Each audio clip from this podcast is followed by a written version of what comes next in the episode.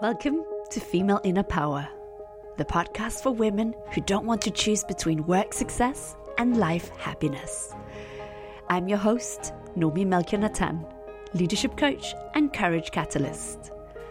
Each week, I will share a refreshingly honest conversation about how to trust your intuition, lead from female power in male dominated spaces, and inspire you to be a more confident force for good in the world. Are you ready? Welcome, welcome to another episode of Female Inner Power. This is bonus week. This week, I will be sharing part one to five of self trust. This was a series of articles that I published a number of months ago on LinkedIn on the Female Inner Power Activation newsletter. I'll make sure to link to the newsletter in case you want to subscribe to that too. And if you want to go back and look, of course, at the newsletters, if you like to have a written track record of what is said in here. So each day you will hear another one of the self trust articles here in audio form. So let's take a breath and dive in.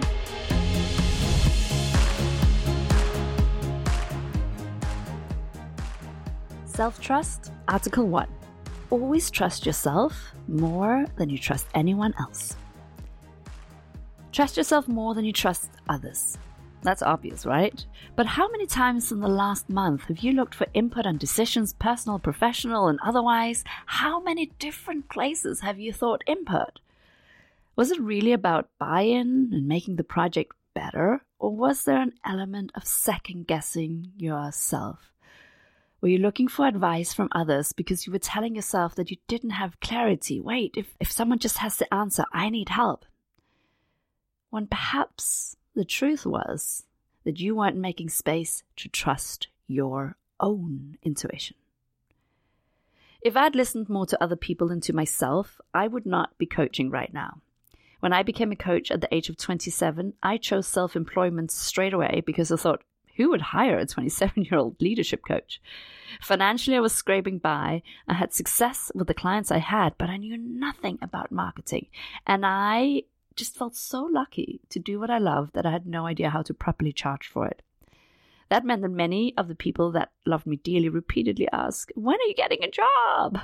Shouldn't you get a job? Maybe now is a good time to get a job. Uh, are you sure you shouldn't be looking for a job? I ignored all the well meaning advice. Why? Because I trusted my inner guidance more than the advice of others. And let's be clear about one thing.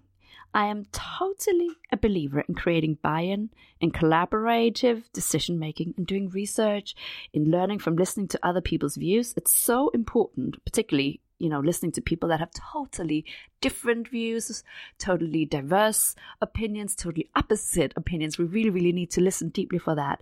And it's really important to dialogue and being moved and changing your mind, etc. But Again and again, I coach talented individuals that are holding themselves back because they don't fully back themselves. I see amazing leaders dim their spark and genius because they're not honing the power of their intuition. For me, the impulse was so strong. There was no denying that I knew I was going to stick with this coaching thing, even if people thought, hmm, now is the time to get a job. I was having none of that. But there have been many other times in my life and places where it's been much harder to trust my intuition. And I've worked so much at honing this skill of trusting myself and trusting my intuition. So, here are three reasons why I tell people to always trust themselves more than they trust anyone else. Number one, how can anyone know what's right for you better than you? This is probably obvious when it comes to your personal life and your career. But so many people still hope that a mentor or someone well meaning in their life will know what is right for them. It's also often true when it comes to your professional leadership. I often hear more junior leaders doubt their gut feel because someone senior doesn't agree. Remember, just because someone is more senior in an organization doesn't mean they know better. Which brings us to number two. Other people are never fully neutral.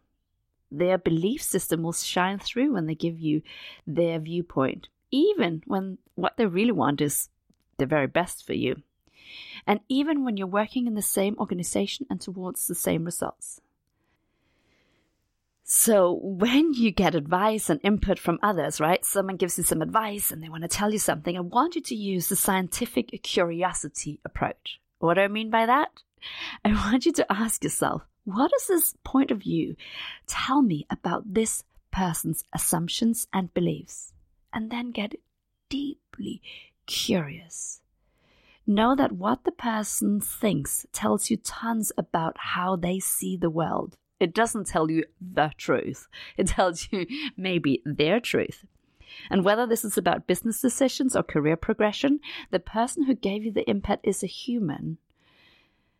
And their words will be shaped both by their conscious and unconscious beliefs. I cannot stress how important this is. And I have a podcast episode on my former podcast, Leadership Behind the Scenes, about three things no one tells you about choosing a coach. And one of those points is that no coach is totally neutral. It was something I learned in journalism, in my journalism degree, that a journalist is never fully neutral. Even when they try their best to be what they choose to input, how they frame the story, what they start with, end with, it shapes a picture and it brings a viewpoint. And the same with a coach, as much as us coaches try to be neutral and I don't have vested interest in what my clients go and do. My viewpoints and what's possible in life, you know, it will shine through. So, really consider carefully who you get advice from. Do you like their view of life and what's possible? If you get advice from someone who doesn't believe that people can change, then that will shape the advice they give you about what you should do with your team member that's underperforming, right? Really pay attention to this. Number three, when you assume other people have answers and adopt their answers as the way forward, you won't feel fully responsible.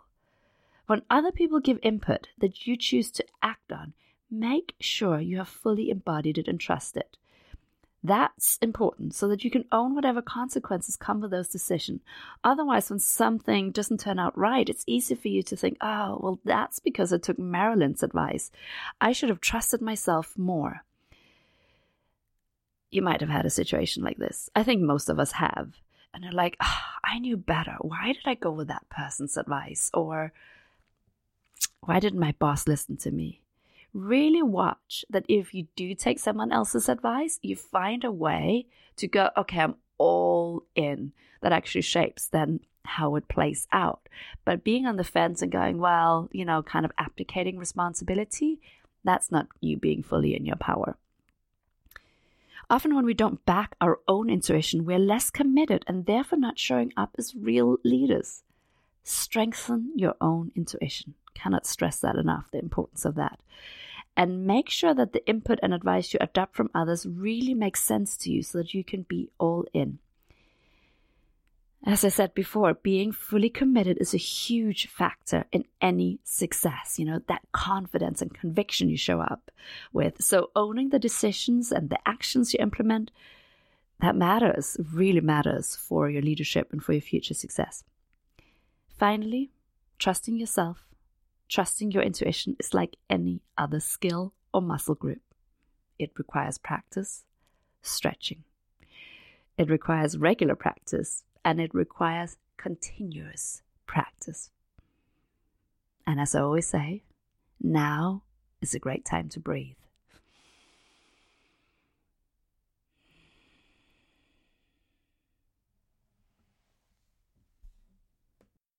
If you enjoyed this episode, you might want to check out the Written Self Trust series that was first published as part of the LinkedIn newsletter, Female Inner Power Activation newsletter.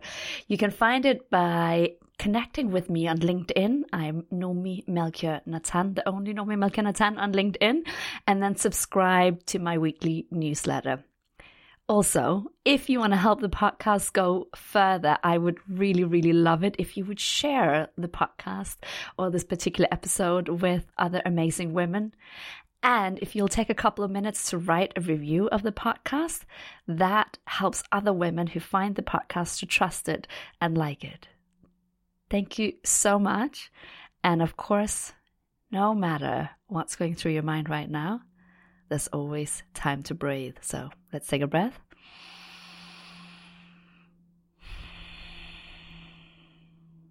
And go spread the magic. Thank you for listening. If you enjoyed this episode, please subscribe so you don't miss any new episodes. And I would love it if you would rate and review the show, as it really does help other women to find it more easily. Remember, no matter what's going on around you, it only takes a single breath to start grounding back into your power. So let's take a breath.